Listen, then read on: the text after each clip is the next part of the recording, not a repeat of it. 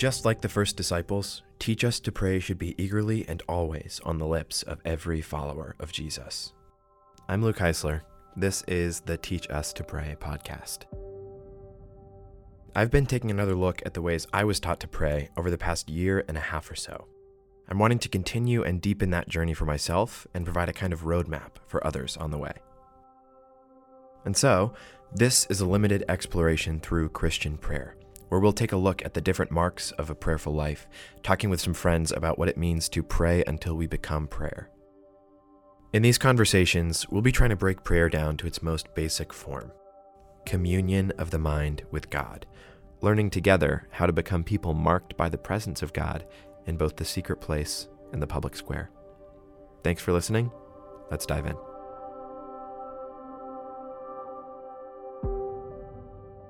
Hey, welcome back to the podcast.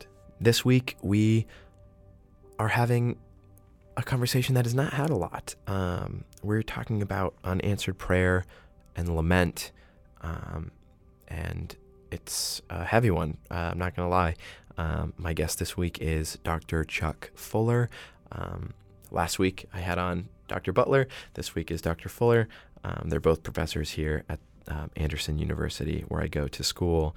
And similarly to last week, uh, this conversation was just chock full of um, just brilliant, brilliant insights, and um, was was very helpful and was very practical, and was really helpful to me personally, um, and was honestly like, despite the subject matter, um, just a fun conversation to have, as have all of these been. So um, yeah, Dr. Fuller is he's the director of our honors program here, um, and a professor. He teaches just uh, an array of classes, um, from preaching to apologetics, and he is loved by many, many, many students, uh, and is one of those professors that is just um, a friend, even through and through. Um, I've not had him for any classes. Um, all of my best friends in the world love him, and um, this was actually the first time that we ever sat down and talked um, for a time longer than, oh, hey, Dr. Fuller. Hey, Luke. Um, so, yeah, thanks for tuning in. I have been excited about this episode for a long time. Um, here we go.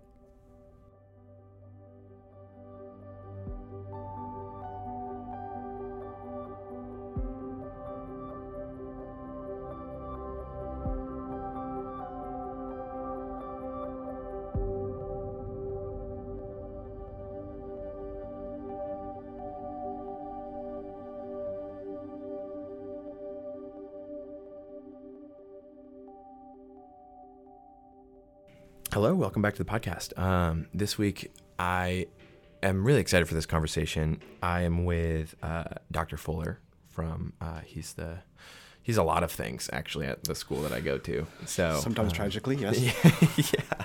Um, we're going to be talking today about uh, lament and sort of all things that. Um, and yeah, I guess what do you like? What do you don't like? What do you do? Uh, yeah, I, I, wear about three hats here at AU. I teach in Christian Studies, teach preaching and apologetics, mm-hmm. and some intro to ministry stuff.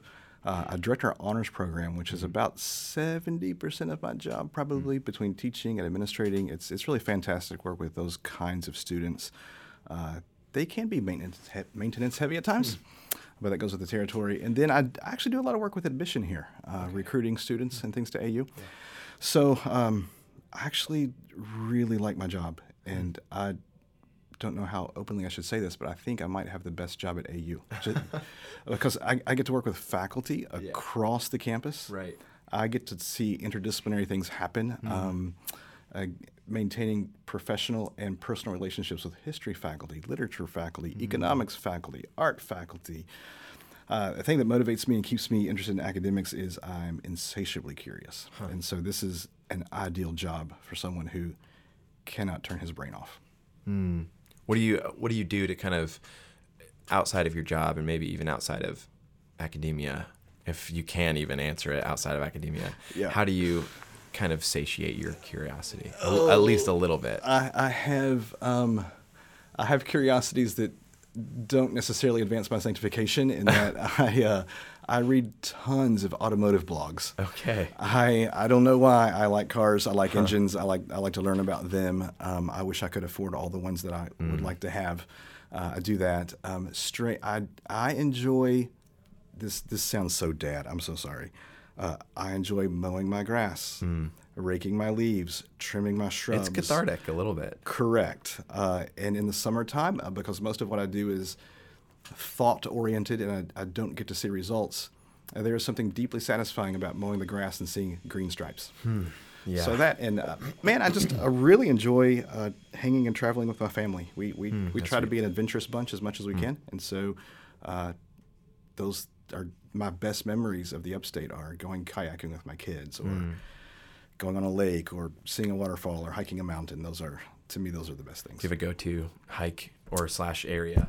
Uh, yeah, we make a trip every year to Highlands Cashiers and do a couple yeah. hikes there. And just for a quick one, we'll do the Whitesides Mountain hike. Okay. About 5,000 feet, uh, sheer cliffs all the way around. Very nice.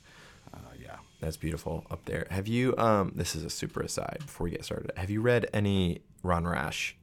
No. Okay. He's a local author, writes about the Appalachian subculture of like Jocassee Valley, Tamassee, like larger fun. like river basin Yeah, yeah. Um, area.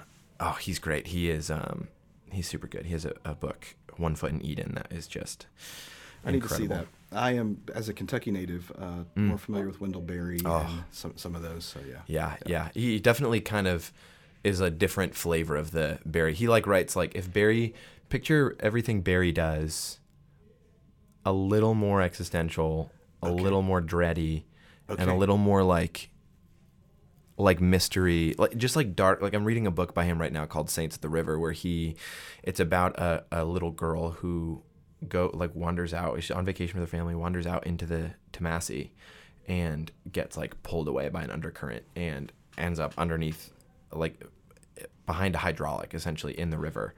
Um, and the whole book is like, are we gonna break the scenic river um, or whatever it is that the the the law, environmental law that says like we can't modify this river or like its watershed or and leave the girl in there or are we gonna like put up a temporary dam and get and it's like just Yeah.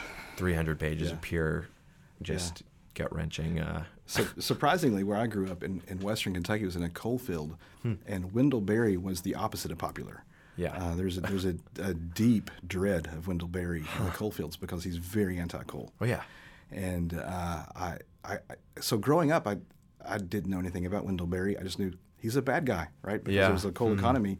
And only later in life did I think, whoa, this guy can write. Hmm. And uh, um, yeah, Yeah, we uh, Ian and Ashton and I went up to Kentucky, and we had uh, such an urge to go to the uh, Berry Institute, but we didn't get it. We didn't Yeah. get over there because Yeah. it was like an hour and a half out of the way. We thought it was Sure. going to be closer, but Sure. it's so big up there. It's Yeah. so open. I'm used to like even back home, an hour drive is.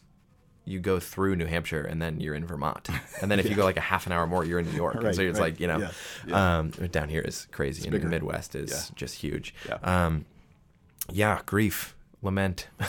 Ooh, transition. Yes. yeah, right. Uh, I probably should have hopped on this when I was talking about the the Ron Rash Yeah, yeah. um, book, but yeah, I think um, I really do think that this is a a way of praying and a way of approaching God that is like, and I don't say this word lightly, like actually killed and frowned upon in like in at least the kind of circles that I grew up in, um, which was, I mean, they know for context for you, I, I grew up in a really um, fundamental Baptist, um, super religious, really cold and dead spiritually space. Um, just like uh, girls and boys have to have a specific length of hair, um, super weird stuff like that. Like as uh, not weird, not good for for me and I think probably most people as well.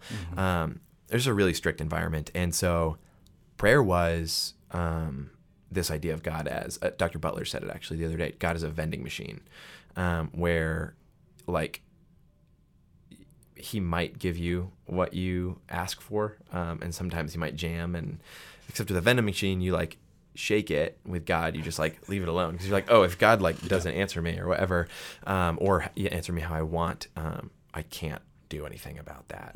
Um, and I think we'll probably step on uh, the petitionary prayers toes a little bit this episode, but um, yeah, I guess maybe just to start, what has I mean, nobody I think is good at praying. Um, that's the point of this podcast Yeah. is uh, so that I can think about prayer in, in new and different ways, and so I can help other people think about prayer in new and different ways.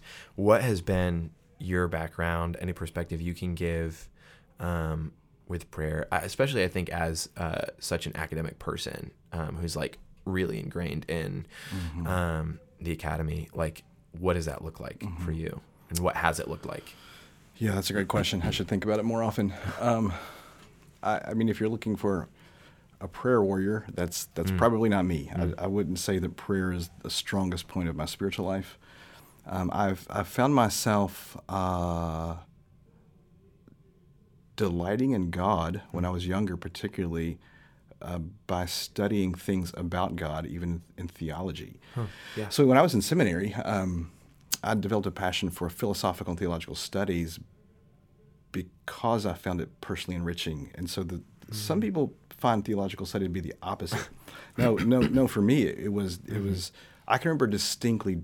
I lived about 95 miles from seminary when I was doing my MDiv, so I had a lot of time in the car. Mm.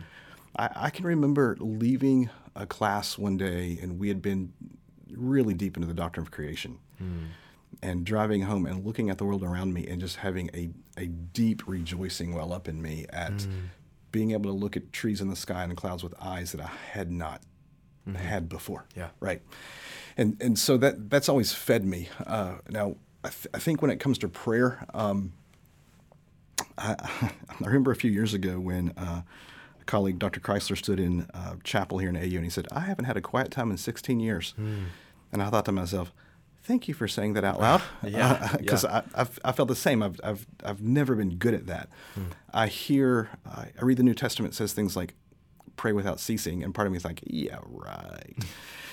But then part of me recognizes this is something maybe categorically different than I think Mm-hmm. when, when, I, when I think about prayer. And, I, I and so obviously what we're pursuing here is, is communion with God. And uh, I I think there are two things in my experience.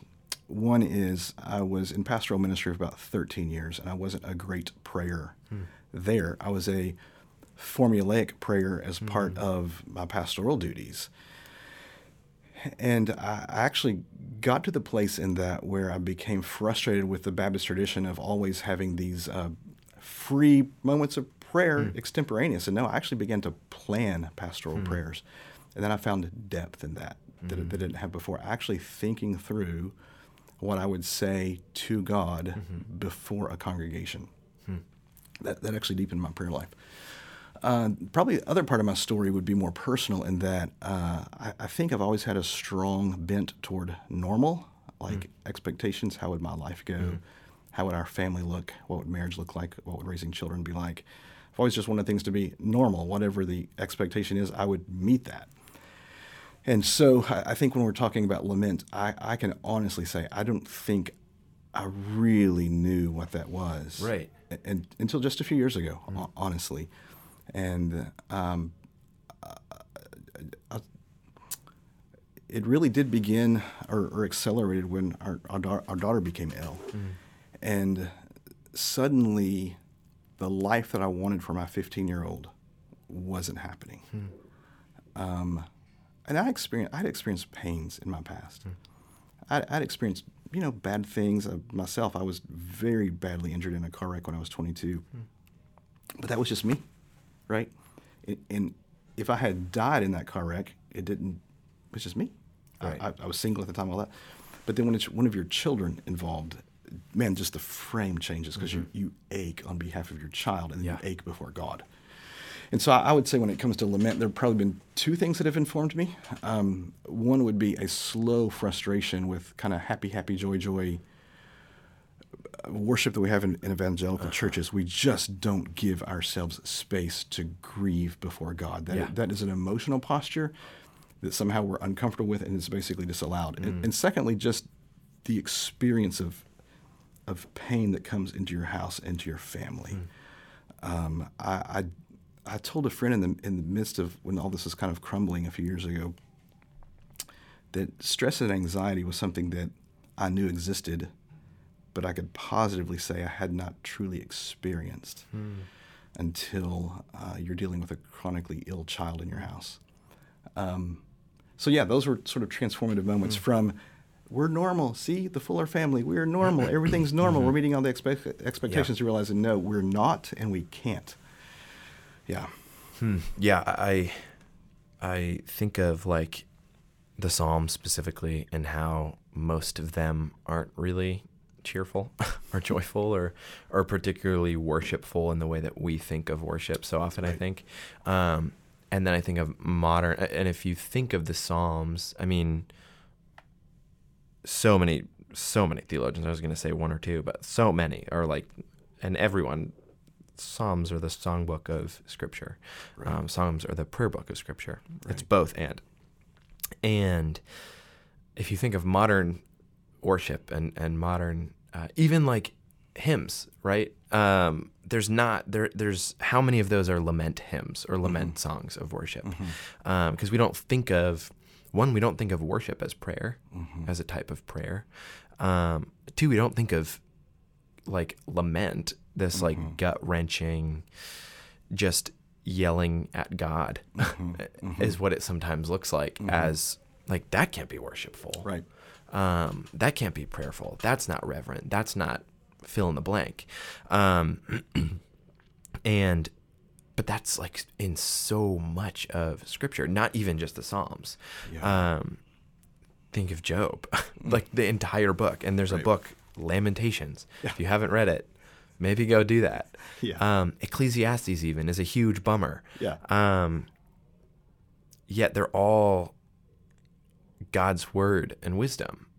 Right. And so if God's word itself and God's wisdom can be quote a huge bummer, Yes. then like what does that mean for our words to God with God? Yeah. Um Even the groanings of Jesus in the Gospels, uh, so much of Paul's letters drip with a groan. Um, I, and I think, like I teach apologetics, so we talk about the problem of evil, and I, I really get frustrated when we have like these one, two, or three silver mm. bullet solutions. See, it's Yeah. fixed, free Right. will defense, uh-huh. done. But when, when you think about uh, this grand narrative of Scripture, story of the gospel, or whatever, the reason the problem of evil is such a problem is because the problem of the universe is a moral problem. yeah. And, and the question that hangs over the Bible is not, is God there? Mm-hmm. It's, is he just? Mm-hmm. And that's where we feel the groan, Yeah. right? That, that things, like even in, in spiritual conversations with people, I- think the best connecting point is often just the realities of living in a fallen world. No one's ever told me they think their lives or the world is as it should be. Yeah. But that's a huge confession for someone to say that, right? And so I, I actually think pain is like the crux uh, um, of of the universe and and and life life with God. So you're right. Uh, lament is woven through the scripture. I mean, it rings with questions like, uh, "How long, O Lord?" Yeah. um, why are things like this? You hear, uh, you just e- even think about stories. Um, Martha to, to Jesus, if you had been here, my brother wouldn't have died. Hmm. And h- how many how many times do we see people in the Bible looking up to heaven like, "Come on, God, Yeah. hold up your side of the deal, man." Yeah. Right. And and I, I tell students all the time too, you will wrestle with this question Mm-hmm. if you haven't yet. Uh, you probably have already, but if you haven't, you you will. This this is the stuff of life. Yeah. Yeah, I, I tend to get um, frustrated with the problem of evil, not because I can't figure it out, but because, like, this summer I was like, I don't. What is what's happening with the Book of Job? Um, So I just read it a bunch. Yeah. Um, and it seems to me, and I kind of got here with the help of um, J. Richard Middleton, um, his book Abraham's Silence. Oh, it's so good. Um, it seems to me that Job is not asking the question, um, why do bad things happen to good people? Or asking the question, why do good things happen to bad people, right? Because that's a question that people have too, whether they want to admit it or not, or ask it or not, whichever one they focus on. Um, it's more asking the question of what is right speech to God in the face of these awful, terrible things, catastrophe and suffering and and heartache and. Um, not even your own. I, I, would argue. I think Job wasn't too. He was probably pretty bummed about it, but I, I would argue he wasn't too broken up about his the boils and and all that stuff. It was probably not very fun for him, but I think the biggest thing was this weight of having lost his family, except for his wife, who doesn't seem to be super supportive, um, and everything he's built for himself righteously, not out of out, out of pride or out of um, ambition, unhealthy ambition, but out of um, a reverence for and a worshipful heart toward God. It seems like at the beginning of Job, he is this righteous man who is fulfilling the Apostle Paul's later command to pray without ceasing. Right. Yes. He's doing the Brother Lawrence thing. He's Yeah, like yeah. doing everything he does with God at the forefront of his mind, yet it still all comes crashing down. Yeah, he and he is he's groaning for an answer. Right? Yeah. and he obviously doesn't really get one, or at least not the answer he anticipates, maybe in Yeah. a way. And I think there's something to be said for the closing chapters where God roars at Job a bit, Yeah. as if to say, Job, what you don't need is an answer to figure this out. Right. Uh, What you need, Job, is still me. Um, in so many words. Yeah. Right. Right. and still calls Job righteous too, which is like the coolest Yeah. part to me. Is like Yeah. it real like to my mind trapped in fundamentalism still sometimes. Um, to think of all of Job's speech to God and all of Job's like his like shouting match with God essentially, and then he gets an answer, and then he isn't shouting anymore. Yeah. Um, as righteous, like as as right and and correct and uh, permissible and good. Um, it like there's a disconnect there for me, um, and so. I, Middleton talks about he has a wacky interpretation of the the two speeches, um, where he he thinks, and I I can get there, but I don't know. I I've been going back and forth. He thinks that um, God is not chastising Job; He is commending Job. Um, when He says, "Hey, look at these two giant beasts. Look at how big their mouths are," because that's a huge focus for some reason. Um, I can control them. I can shut them up, but you You're still talking. you're still talking Yeah, and and i want you to like Yeah. i want you to have this conversation with me however vigorous it is however messy it is however brutal it is, um, god wants and invites those types of um, i guess conversation partners.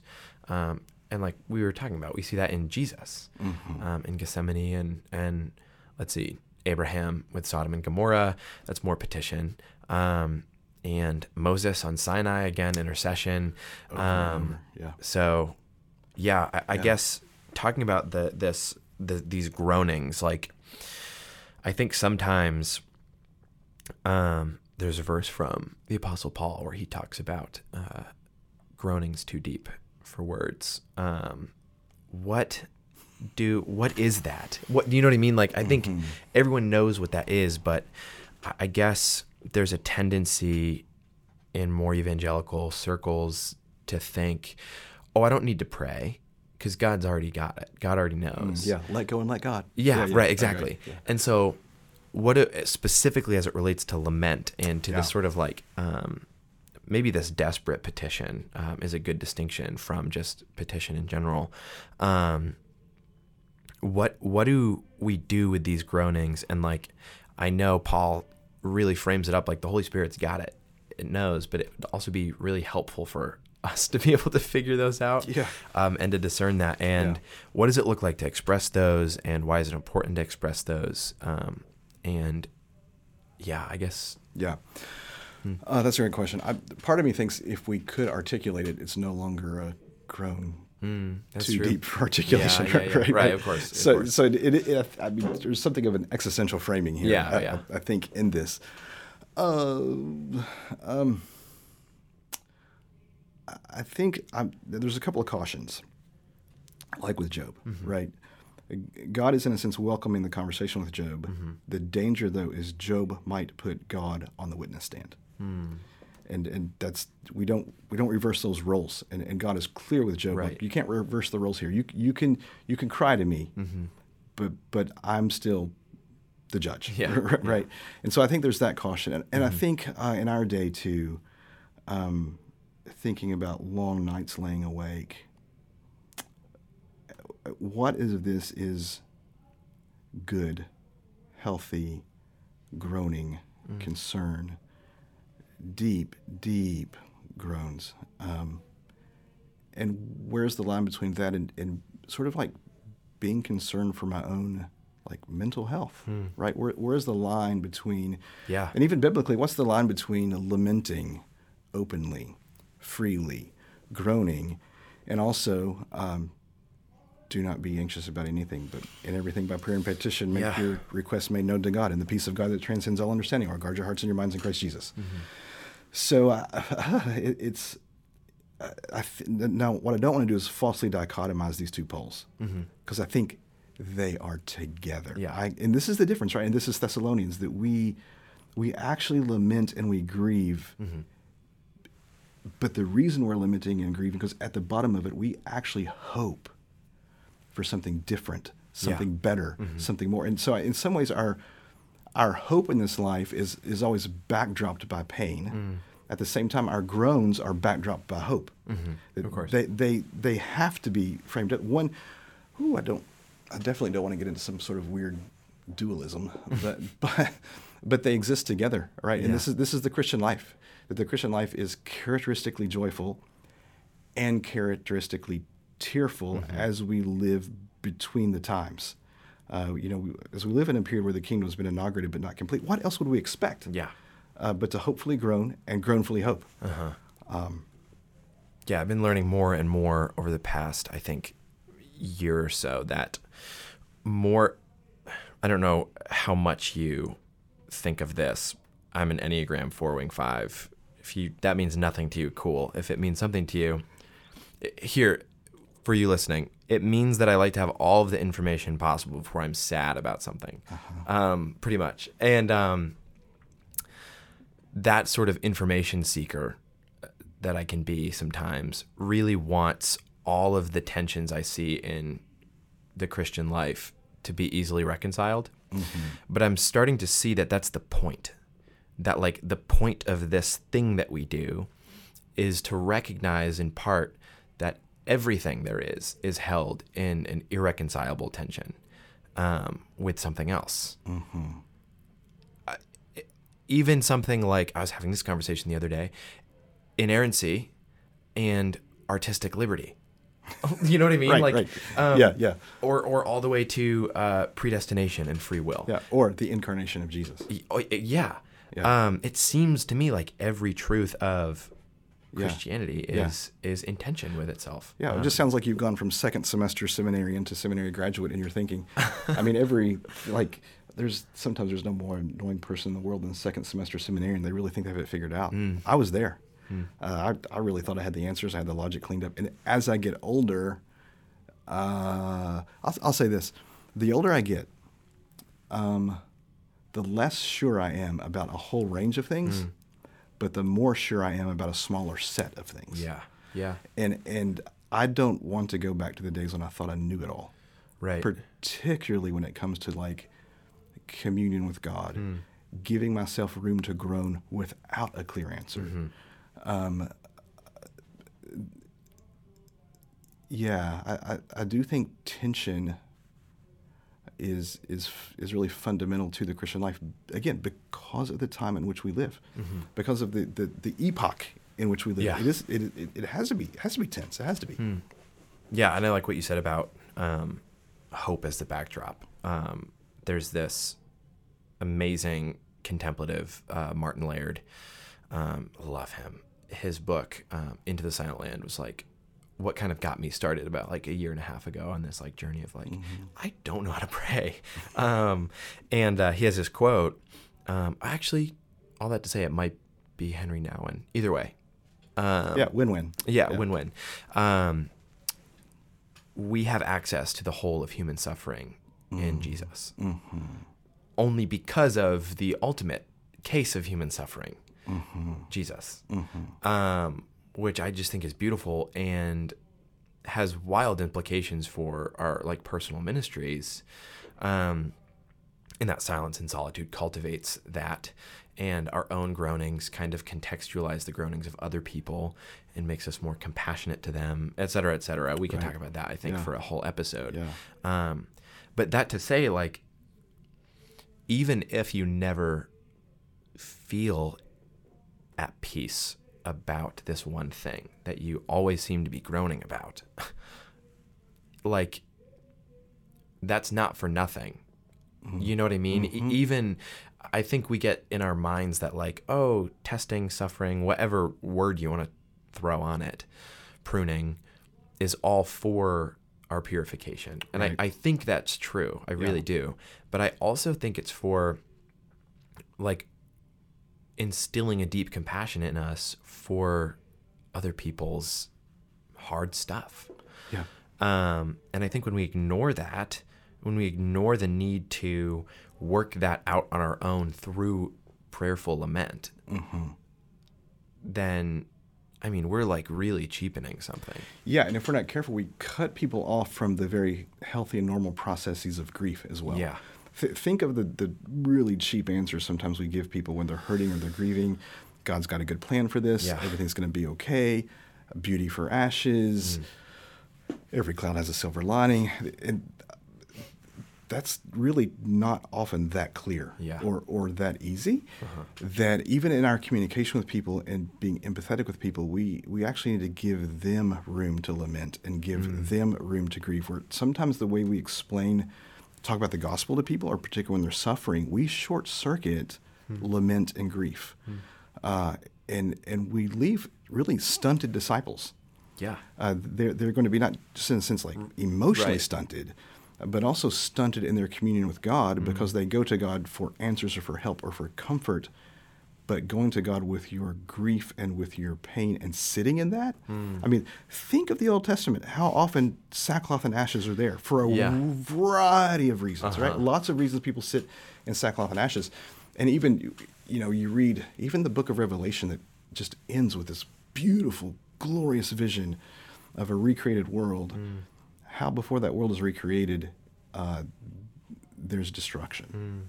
Uh, there are positively awful scenes in in the Book of Revelation, and we we don't tend to give people space for that uh, in in the way we think about uh, sometimes church ministry structures, but often in just what we call discipleship. Um, discipleship is always categorized as onward and upward, Yeah. uh, not downward and Or inward. and inward. Yeah. And I think you're talking about your enneagram. I'm I'm a five, Hmm. and so it's it's sometimes difficult for me to articulate these inward things. Hmm. And uh, my wife picks on me a lot. You know, Why don't you talk to me? And I'll say, well, because my head is a really wonderful place to be, and I, I enjoy hanging out there. Yeah. You know, there's a lot Yeah. there's a lot going on there. Uh, Oh, the tension that that is in with being also a four. It is Yeah. the word. It's terrible. It is a terrible time. right. right. Constant groaning. yeah, yeah. So I, I think all these things are, are very difficult, maybe for me especially, uh, to verbalize, articulate, categorize. A- And yet there is there is uh, there is something weirdly beautiful about being awake at 3 a.m. and uh, you can let your mind run in a million directions of stress and anxiety, right? And I, I don't know why that tends to hit in the middle Right, of the night like it does. But there's something about giving that its moment and then somehow coming around to to letting that groan go up to God and in some weird way um, f- finding a sense of rest.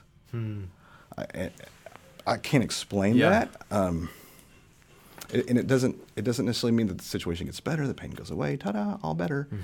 Uh, but it is this process. And whoa, don't we don't we just feel this in John's literature or in the Pauline corpus or uh, uh, the the prophets that uh, this sort of is life with God. Um, that, that, that I mean, think about just the radical nature. That, this is the God who comes to us. the, this the the incarnation comes to a real world with real pains and real hurts, and Mm-hmm. we have one who who bears our iniquity, Mm-hmm. right? And knowing that there is a person who is, as Hebrews says, familiar with trials and pains and sins, and for Mm. Yeah. that for that one to say, "And lo, I am with you." Uh, to the end of the age, there's somewhere in that 3 a.m. moment that how in the world do you ever go back to sleep? Well, either you get so tired you can't stay awake anymore, Mm-hmm. or you, in a strange way, I, mm, I, again, it's hard for me. I think Yeah. you can you can sort of discipline yourself Uh-huh. to find rest in God, but that sounds so programmatic. Right, yeah. Um, rather, there there is a resolution to sitting in our ashes that isn't circumstantial. Mm.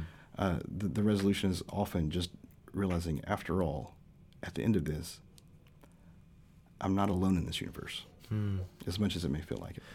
Yeah, and I think um I you don't know this. I love like Genesis is the best book of the Bible. Not the best, my favorite. Um I think it's so cool and I'm like a big nerd about it. But um like I think lament might be some weird form of Sabbath. if Wow. if Sabbath is surrendering the things, and I mean, this is not really, Yeah. this is moving away from Genesis Yeah. um, into the rest of the Torah. But if Sabbath is a a reminder to us that we are not what we accomplish, um, and that our work is not the only thing constantly done worshipfully, then isn't lament a reminder? Because lament is messy and not um, usually well planned out, put together, um, thought out ahead of time, which are good things for when they need to be um, things. But lament is a reminder to ourselves that we are not our eloquence in prayer. We are not our persistence in prayer. We are not our loudness in prayer. Um, God hears us anyways and is with us. And sometimes the words of God just don't feel like enough. And the hand of God, just the comforting hand of God that brings peace, is Yeah. like just what you need. Yeah, this actually reminds me of what we referenced in our email exchange about St. John of the Cross and his Yeah, poem. yeah. That I, I, was, I find that poem inscrutable. Mm-hmm. I, I can't figure it out. In fact, I think it's interesting that he later had to write a tre- treatise to explain what he was saying. Right. or two, two, I think. Yeah, yeah. Um, Nonetheless, that's the poem, right? Mm-hmm. It, it is a resolution that, that goes beyond like clear articulation. Yeah. But you're at Genesis, man. Uh, you know, Genesis goes to rock bottom really fast. And I would say that Genesis 5 feels like a funeral dirge. Yeah. And he died, and he died, and he died, Yeah. and he died. Uh, so I, you, yeah, Genesis is. You could probably argue that Genesis three four Genesis is framed as a lament all the way through the Joseph narrative, at least in some rhetorical way. I think uh, even I'm reminded of the very last bit of that little the Joseph episode, and his bones are Yeah. in Egypt, Right, yeah. And it's like, wow, that's a he was the guy I thought Yeah. like he- that was the Messiah, right? Wasn't that the one who was lived a perfect life, right? Yeah. Um, even reading that today, knowing Jesus, you can't ignore that that's how Joseph is painted very deliberately, Right. Um, but yeah, there we go again with inerrancy and uh, artistic liberty. Yeah. Um, but like, what do we do with that? With Yeah. this like super. Another thing I think of, I was talking with a friend of mine. You know, um, the Austin Rawlings. Yes. Um, I was talking with Noah the other day, and we were talking about how Genesis three, what is it, fifteen or sixteen, um, where it says, "I will greatly increase your pain in childbearing." It really, sh- uh, Robert Alter is my favorite Hebrew Bible scholar. He translates it child rearing. Because he, he wants to take a little dig and a, and a, and a Yes. jab Yeah, at yeah. the child bearing. Yeah, yeah. Um, be like, actually, child rearing. But like he's in his footnote, he's like, that's not even the best word. I just think it's funny Yeah. to like make fun of the Sure. the usual translation. Yeah. Because what it's getting at is like life as a person with other people, especially when they're your kids and around you all the time, is not a life that anyone really wants to be living. If they're if Mm-hmm. they're actually truly honest, it is much easier to just really want uh, like to go out into the desert and never have to deal with the hurt and the heartache and the difficulty of being a person with other people um, and i think that's what st john of the cross was feeling a little bit Absolutely. um, yep. a- and, I think all of the Desert Fathers wrote. I mean, he wasn't a Desert Father, but all of the Desert Fathers wrote um, really, really edgy emo literature about like how sad they were all the time. Right.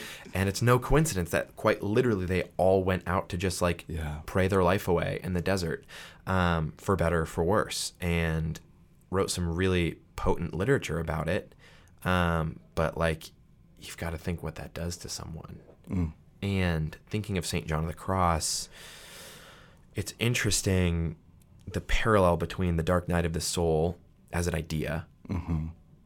maybe as the poem. I wonder if when when was he writing? This is like 1300s. Okay, yeah, so it, it might have been. Um, an anonymous monk uh, wrote this book in the 15th century, I believe, Okay. called "A Cloud of Unknowing," um, and it's a, a guide to contemplation. Essentially, um, it has some subtitle. That's not it, but it he claims in there that to to reach God in the contemplative posture, you have to ascend into this dark, the, the cloud above Sinai, as Yeah, this dark, right. Yeah. stormy, lightningy cloud that you do not want to approach. Like you do not want to go there. But it's only in the peace of inner and exterior stillness and silence that you can get there. Yeah. Um, and I think Saint John of the Cross is is, I mean, I guess before the fact, pushing us toward something like that, in the times where our whole life feels like we're in that cloud, Mm-hmm. and we're really grabbing around for God, and He seems to be outside of it or above it or, or wherever. Yeah. Um, Yeah, I don't. I don't think St. John of the Cross is talking necessarily about you're going to go through really hard times. Y- I- I, yeah, don't think yeah. that's what he's after.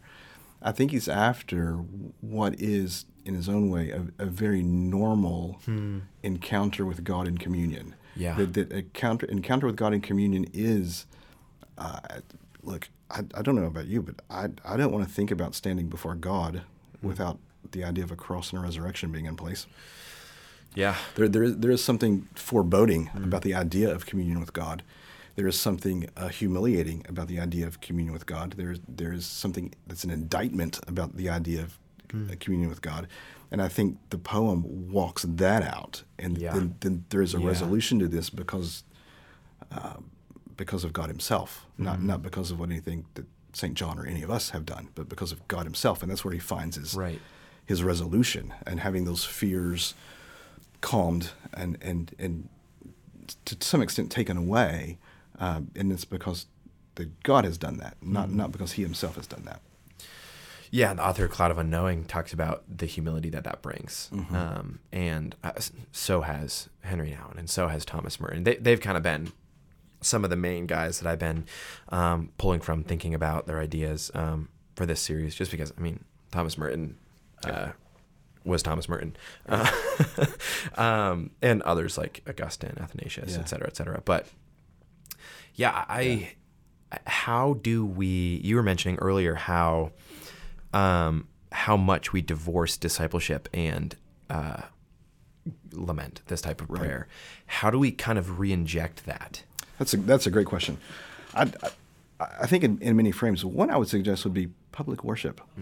Um, that I think there should be times where we intentionally lament tragedies in the world, the pains of life, Yeah. or even uh, what we call intercessory prayer pastoral prayer. Sometimes what we're actually doing. Yes, we're asking for God to intervene on behalf of the sick one, sick one, the one that's hurting, the one that's in grief Mm-hmm. But really that, that public expression is actually more of a lament Hmm. than it is an intercession and, and so i think we can draw i, I, I do have concerns about um, what you might call like the emotional tone of, of a lot of our worship Yeah. services where like the psalms i uh, as, a, as a young man, I had like very little appreciation for the Psalms. Hmm. I did I don't like poetry. I'm not good at it. Goodness, this is a lot of poetry. And then later in life, once I lived a little bit and heard a little bit, I realized, wait, uh, these Psalms are me. Yeah. They- They're singing my song. This is Yeah. just life with God talked about. and I think we need to bring that back into public worship would be helpful. Um, I, I do think most of what we call Sunday school literature, discipleship material, whatever we use with folks, it is these ideas are just absent. Yeah. Right, just absent. It's all written in onward and upward ways. Uh, so I, I think it has to do with the way we teach, and frankly, I think conversations like this one we're having today need to be far more common. Now, I'm encouraged in that I see. Uh, I hate generational talk. I really despise most of it. I, it's like It's fake. Who, dif- who differences between Gen Z and Yeah. millennials. Like it just resets every few years. Get over it, you know. So, but that I hear your people, Luke, Mm-hmm. yeah. talking about these things when I was your age. No, we didn't, Mm. we didn't talk about being sad, right? that that wasn't cool. uh, and I, I think it probably does cohere in our in our wilder in our wider Mm-hmm. society with our attention to things like mental health Mm, yeah. uh, and and these sorts of things. Where uh, I had um, one of my suite mates, my senior of college, he he committed suicide two years after we graduated. And I'll, I'll say this: we we were aware that things there weren't right, but we neither had the categories, we didn't have the information to know what to do or to do anything about it yeah. where I I think I think improvements Mm-hmm. in, in our dispositions in that field could, if we're smart, transfer to improvements in our disposition about lament and sadness before God. Yeah. Uh, that, that we didn't we need to hold these things together, not apart. Mm. Uh, so I, I do think it's public worship. I think it's it's part of our conversations. I think it's what we're modeling, and Mm. also it is doing what you're doing and retrieving thoughts from old dead Christians. Mm-hmm. It, it is it is going back and mining out the confessions. And yeah, before Augustine gives this beautiful honor to his mother in Book 9 rock bottom comes before it. Mm-hmm. Oh, yeah. Ri- right. It stays for quite a while. Yeah, yeah, and, and even recognizing these things in the literature itself, and, and this is where, like, I'll just again toss it back to my colleague Dr. Chrysler, where he is, con- I mean, the man wrote an entire dissertation on Romans nine, actually Mm-hmm. taking the form of lament, and this was something I had actually never pondered, Yeah. uh, b- before. That this is not, it is in a sense an indictment, but the framing is in the Jeremiah tradition.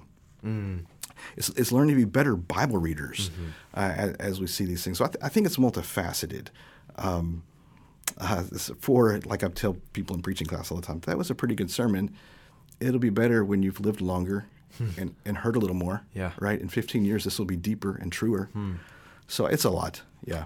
I, I do. I do think it may start with just checking the way with which we think about the public presentation of the gospel in worship. Right. Yeah.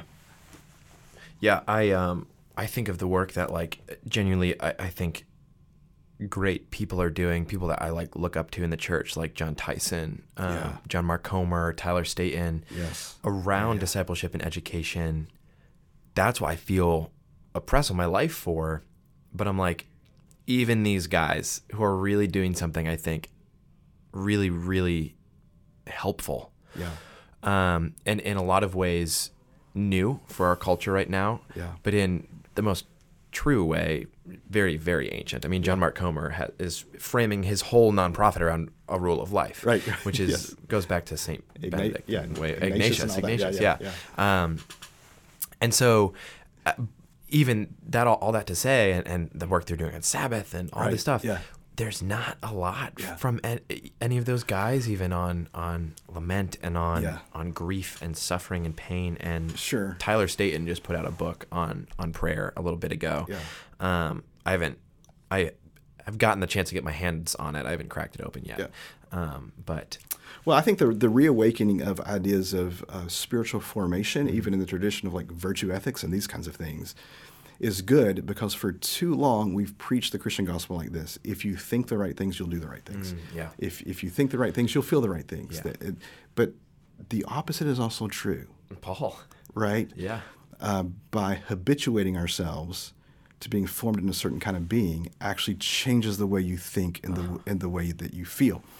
I I actually think we're we're culturally at a at a really hopeful, good moment um, insofar as, and I, man, I'm, I'm a big fan of Charles Taylor. yeah, I don't always understand everything he has to say, and his book is really thick. Um, but I think as coffee table right now. so yeah, there you go. So when he released that volume in 2007, it- was it was pretty well panned in the academic world. Like, look, this is this is a mess. He hasn't traced his history out, and, and he comes back and he says, "Look, you missed my point. Yeah. I actually said this is a zigzag account that it didn't have to go this way, but then like the second round of review is like." People might not like the way he assembled things, but there was something about his thesis that was intuitively correct. And so Taylor, you know, his final thing is in this uh, world in which we live, we are pressured to try to build our own identity, find our own meanings, build significance, that we actually can't bear that pressure. It collapses on us when we find ourselves in a malaise. Right. S- Stop right there and then think about, uh, like, I'm a Jamie Smith fanboy, over the top, probably too much. Yeah. Uh, Cultural but- liturgy is. yeah, yeah, yeah.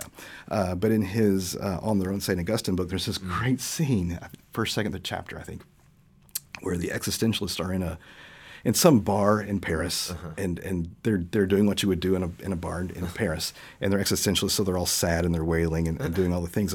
Augustine's over in the corner, and he's listening to their conversation, and uh, he's the first one to leave. And on his way out, Augustine picks up their tab, as if to say, "I know how you feel. Hmm. The questions that you have are mine too." Yeah.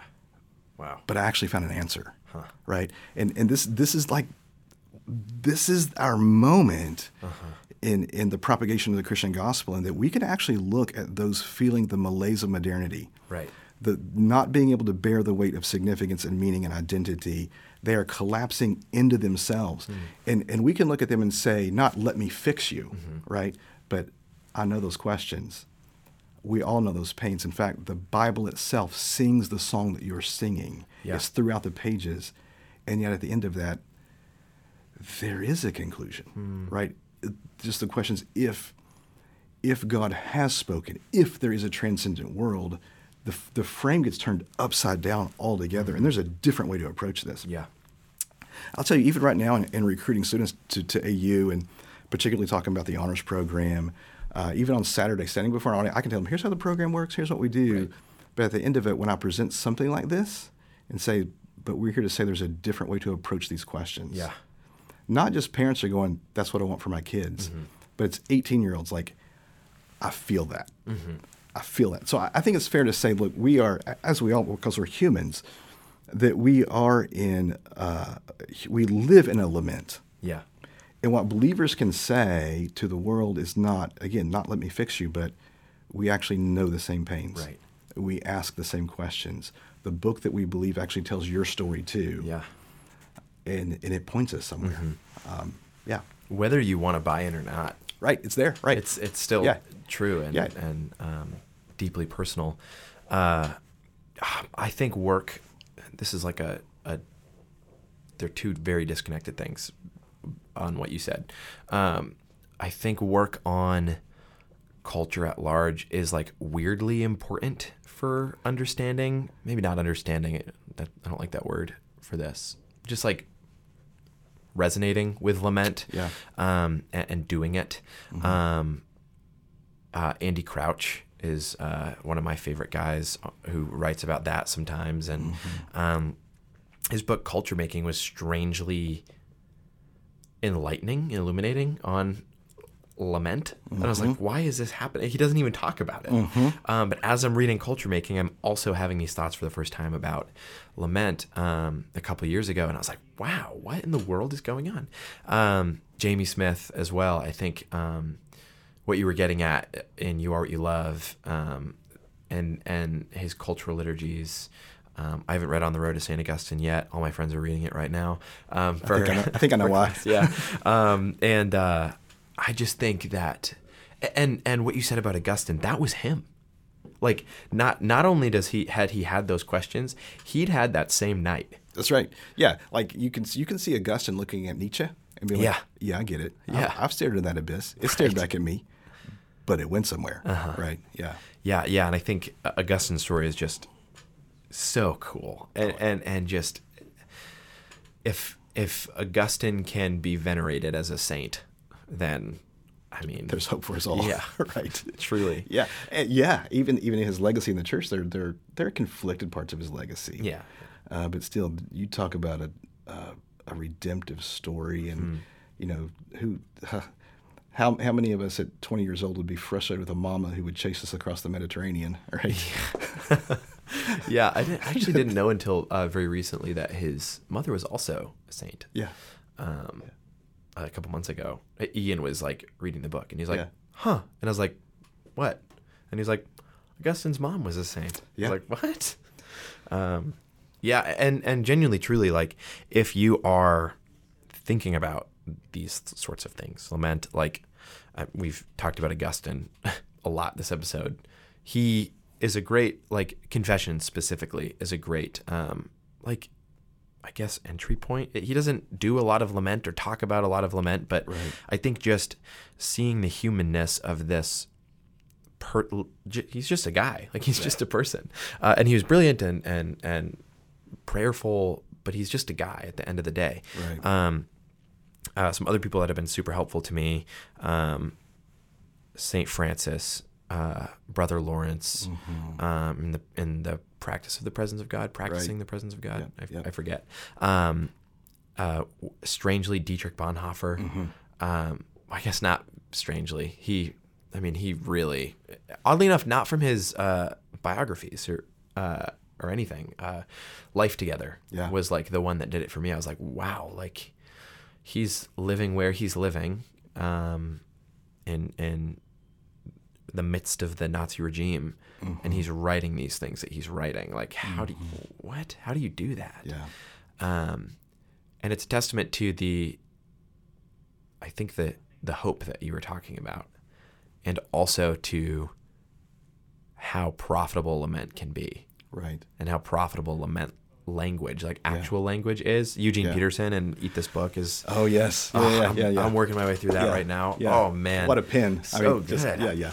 yeah. Yeah, this reminds me a lot of uh, so Dr. Turner on our faculty Mm-hmm. has uh, different ideas about afterlife and resurrection. He Uh, does. They're, they're fascinating. But one of his takeaways is that um, the way we make this mistake in mind-body dualism is somehow we think that the mind, my thoughts are really me, Mm-hmm. and everything else is not really me, and how we can um, jettison sometimes either emotions, instincts, sadness, or lament as not really me. I just got to get myself into my right mind. I have to find my happy place, and how those deep groanings they are actually you. And they, they, they may be signaling something to you, and you probably should embrace them and not merely try to dismiss them as we are prone to do, particularly Yeah. within our corner of Christianity. Yeah. Yeah, Martin Laird, who's super Catholic, so I guess if you're not into that, then take this with a grain of salt.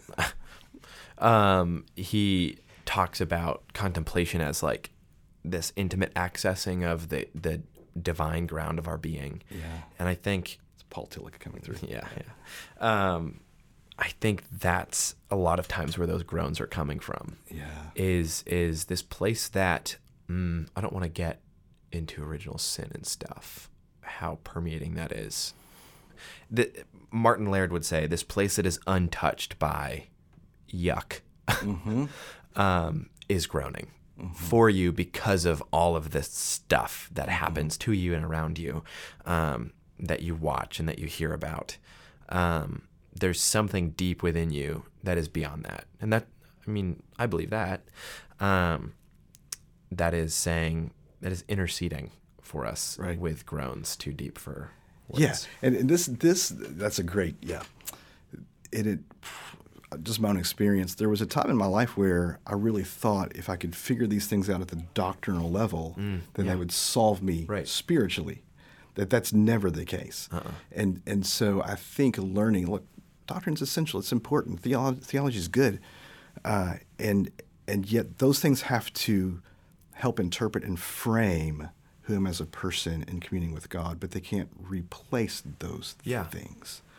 Right? And, and I think maybe the transition in my own life, particularly the last few years, has been to just let myself be a person, mm.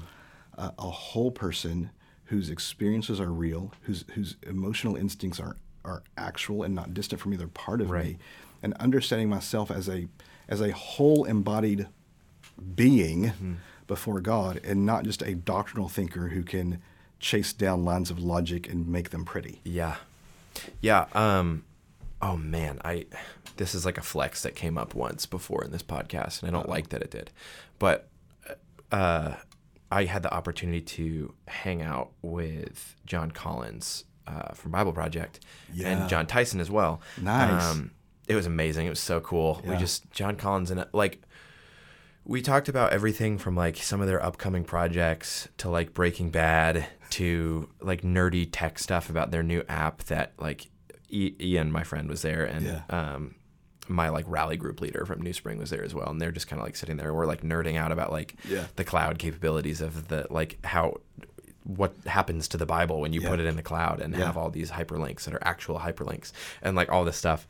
Um, and he wrote an amazing book, and I, I got to kind of pick his brain about it.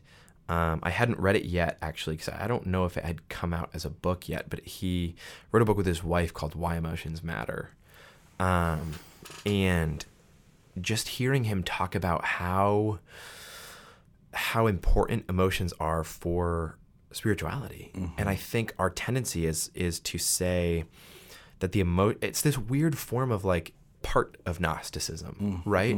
Where like we say that emotions are in some weird liminal space between physical and spiritual, but because they're like a byproduct sometimes of our physiology, they're bad. like you know what I mean? Spiritual Right, right. Yeah, yeah. uh, physical bad. Yeah. Um, which is so far from the Yeah. case. I mean, I, we talked in this podcast about the physicality of prayer and, and how Yeah.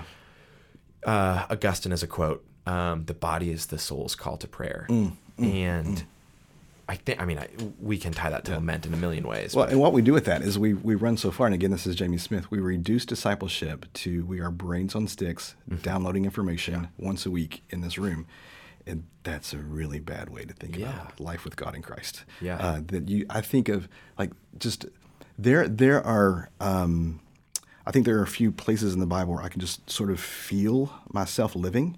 Mm. Uh, one is John in John's Gospel. Jesus feeds the five thousand. The crowd's pretty happy about it. Jesus turns back to them and says, "You want to follow me? Great. Eat my flesh and drink my blood." The crowd disperses. The disciples are like, uh, "Jesus, this, this isn't how you this isn't how you build a platform, bro." you know, and uh, Jesus. I love swaggy Jesus when he shows up in the Gospels. Uh, you know, you gonna leave too? And what does Peter say? Where else am I gonna go? Yeah. You, you have the words of eternal life. That, That's one of those places. And another place is in Colossians, for you have died, and your life is hidden with mm-hmm. Christ in God. Mm-hmm. And that even can compare that with like Galatians two mm-hmm. Um, but I think that those two places have uh, almost like seared me mm.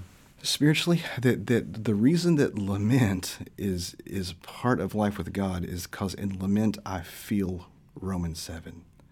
I'm a bag of death, man. yeah. I'm a bag of death, and lament is what's around me in situations, circumstances, whatever griefs. Yeah. But lament is also in me mm-hmm. that I feel those same. I'm not one of these people that Paul is speaking as pre-converted self. I'm like, no, no, no. I, I mm-hmm. just don't think so. I, I think Paul's speaking of himself in that moment, and we all feel that, right? Yeah. And at the end of that, he says, "I'm a man. I'm a bag of mm-hmm. death, and yet thanks be to God." Right? Yeah. Yeah. Paul is, uh, it's no coincidence to me when I read the epistles that it seems like any aside that he takes is him doing lament in like the midst of discourse. Right. Um, which is super cool of like how the source of our of a lot of our theology in the New Testament is Paul, and also maybe the closest thing to the Psalms in the New Testament is is what Paul is writing, and what what Yeah. he's getting at, of where he's like, man, it sure seems like it would be better to die. right. like, dude, what? And then he's like, anyways, yeah, that's right. Yeah. Um, yeah. Oh, but for your benefit, I'll hang around. yeah, yeah, I guess, and it's yeah. like that was kind of crazy. Um, Right, but isn't that, that? I mean, that's the undertone, right? The the undertone of, of really the whole canon is um, from the tragedy of, of Genesis three forward. The undertone is that of a tragedy, and that we live in that tragedy, and knowing that God has answered it and will finally answer it. Um, this this is the Christian life. So with that, there's there's no way that I think we can live the authentic that we can live the Christian life authentically. There's your word. Um, without it being just thrush with lament. And I think in terms of discipleship and ministry, our people are in lament. Yeah. We just need to acknowledge that sometimes. Yeah. It's, it's sort of like the adage about preaching. If you're preaching to hurting people, you'll always have an audience. Mm-hmm. Well, that should tell us something. It should tell us something about who we're talking to when we speak. And, and that all, again, our hope is set against the backdrop of pain, mm-hmm. right? And, and that the, the problem of the universe is ultimately a, a moral, painful problem. Mm. And we, we have to give this room in, in the expression of our Christian faith. Yeah, and I, and I think I asked earlier, how do we inject, how do we re-inject lament Yeah. into discipleship? And I think um, I was sitting in uh, Bridge City Coffee yesterday reading um, Eugene Peterson, and he has this bit about. Um, uh, it's not his bit, but it's just he's talking about it. Um, he's commenting on Lectio Divina, and he's saying that we are invited to be participants in Scripture, in the Word of God. Um, physically, not just ideologically, Yeah. but that if like we can't pick and choose, we can't choose to be a participant in the resurrection of Christ without choosing to be a participant in the crucifixion of Christ. Yeah. And I was like, Eugene, Yeah. what? Um, and I had that thought, and I was like, I have to write this down. Uh, what is going on? Yeah. Um, it was one of those moments, um, and it was just, uh, yeah. And, and so many people have said so many things akin to that. Like you, you cannot, um, you cannot acknowledge the risen Christ without losing sight of the crucified Christ, or or w- whatever way Yeah. you're going to recapitulate that. Um, I think that is so true, and I think that um, my tendency toward the mystic and the contemplative life and and that sort of side of things, if that's even the proper language, um, does a disservice to the vocalization of those groans, discernible or not. Um, and yeah, I, I I realize how young I am, uh, painfully sometimes, and how uh, spiritually in, in faith and physically as well, and how little of life and lament I have um, experienced. Yet at the same time, I see that, man, for some people, for me even sometimes, getting like a D on a paper, that just feels It's never happened to you, Luke. uh, like that's just you know what I mean. It's the it's that's what it is for some people, and for some Right. people, it's your dad dies. Right. Yeah, yeah. Um, Yeah. and uh, I think, Yeah. like you said, acknowledging that our people are lamenting, Yeah. um, is a huge thing, and and whatever they're lamenting for is not always the most important thing. Um, maybe it's never the the most important thing. but it might point to the more Yeah, important yeah, thing. of course. Yeah, what you're talking about is not far from like what we might call an Irenaean the- theodicy, where Irenaeus had this idea of our experience of suffering as a soul-making function. And, and while I think we could identify problems in his approach as in contradistinction to Augustine's, you know, privation of the good and these kinds of Yeah. things, nonetheless, there there is something to what Irenaeus had to say, right? Like you and I would not sit at this table and talk about uh, the times in our lives where we grew close to God, so to speak, where when things were great. No, our stories are the opposite of that. Right, right. And Irenaeus even had this thing about him where he would describe Adam and Eve in the garden as being childish. And their response to God in the fall, like the fall itself, is them being child. Like, who would make? Who would Yeah. make- they're, they're building. They're being children. God comes after them. What do they do? They run and hide. They're childish. God catches them and He accuses them. What do they do? They blame each other. They're they're, they're acting like three year olds. Yeah, yeah. Right. I mean, there, there's something to that, and and yet it's it's it, it, it's through. Uh, but this is our story, right? Um, that I I can say even in my faith, I've been very childish at times, and even my own story, like man, growing up, I may you may not relate to this at all. Up, there, I had two like perennial sins. One was uh, I was lazy. Hmm.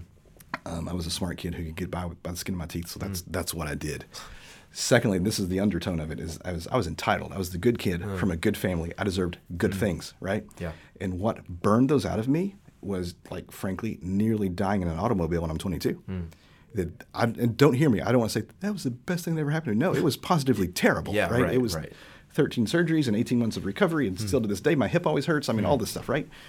But you know what? Since then, what I've not struggled with, laziness, and hmm. entitlement, Mm. right? And there is, I think the New Testament rings in this way, Yeah, right? That oh, it's yeah. through these sufferings, it is Right. through these, the, the, the experience of the darkness, it is, it is through sufferings for the gospel, yes, but also sufferings in ourselves as we as we face the own death that's in us. Yeah. That somehow that is formative to life in Christ. I have died and my Mm-hmm. life is hidden with Christ in God. And I can't find my life hidden with Christ in God until I've acknowledged I'm a dead man. A- And even the Old Testament rings with that as well. Oh, sure, yeah. Just think, you Yeah. saying your hip always hurts reminded me of Jacob. Yeah, that's right. when he's He always um, limped. Yeah, yeah. When he is uh, like, he's super mad because his brother is like hot on his tail, and Yeah. he thinks that his Esau's about to kill him, but Esau's Right. like just trying to be like, "Hey, dude, Yeah. been a while. Come on. Yeah, that's right. um, how's dad? Right. That's good. tough. Yeah. Um, but and so he's like, I need to take a nap. I need to go to bed. So he goes to bed and he wakes up in the middle of the night and there's this guy coming up to him. Yeah. I think he probably thought it was Esau. So he just goes and tackles him. Yeah. Doesn't even give him a chance to say anything. He realizes it's not Esau. Yeah. He says, I'm not letting you go until you bless me. Yeah. It's God. Yeah. God's losing the fight, so he punches Jacob in the crotch. Yeah. he never walked straight again. Never walked straight again. And that and also after he punched him in the crotch, stood over him and said, Your name's Israel now, Right. by the way. Yeah. And also, I'm still gonna bless you. Yeah. Um Yeah. Jacob thought he won, only to realize that he didn't really win. yeah. Yeah. And the creation of God's people Right. is wrought with uh, Genesis. It's Yeah. it's the lament of Genesis. Yeah. Um, and you cannot have the the man of Jesus Christ without the the his genealogy, without the line, without Right. the Davidic line, and without the line from Abraham. Yeah. There's no man Right. named Jesus And, of Nazareth. and a man of sorrows. yeah, yeah. Right. I think that's that's it. That's where we end. Yeah. Agree. um, man, thank you so much. This Thank was you, such a good one. Yeah. Um, I think I learned more than I contributed, and that's good. Yeah, I, I definitely think I learned more than I contributed as well. Um, yeah, this uh, like I told you, I mean, I we sat down with no notes, nothing, um, and just kind of riffed, and uh, what you just heard happened. Um, it did. Yes. But yeah, thank you. I I, you, I can't believe that I hadn't uh, thought of you before.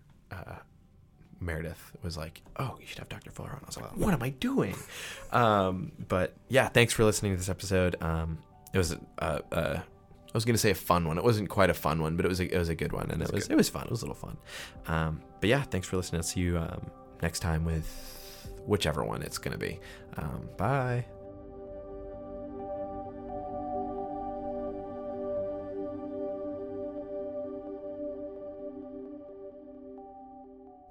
Thank you for listening to this episode of the Teach Us to Pray podcast. If you enjoyed this episode, go ahead and share it with your friends. We hope this conversation was helpful to you and to your practice of prayer. If you missed any of the other ones, you can go back and listen wherever you get your podcasts.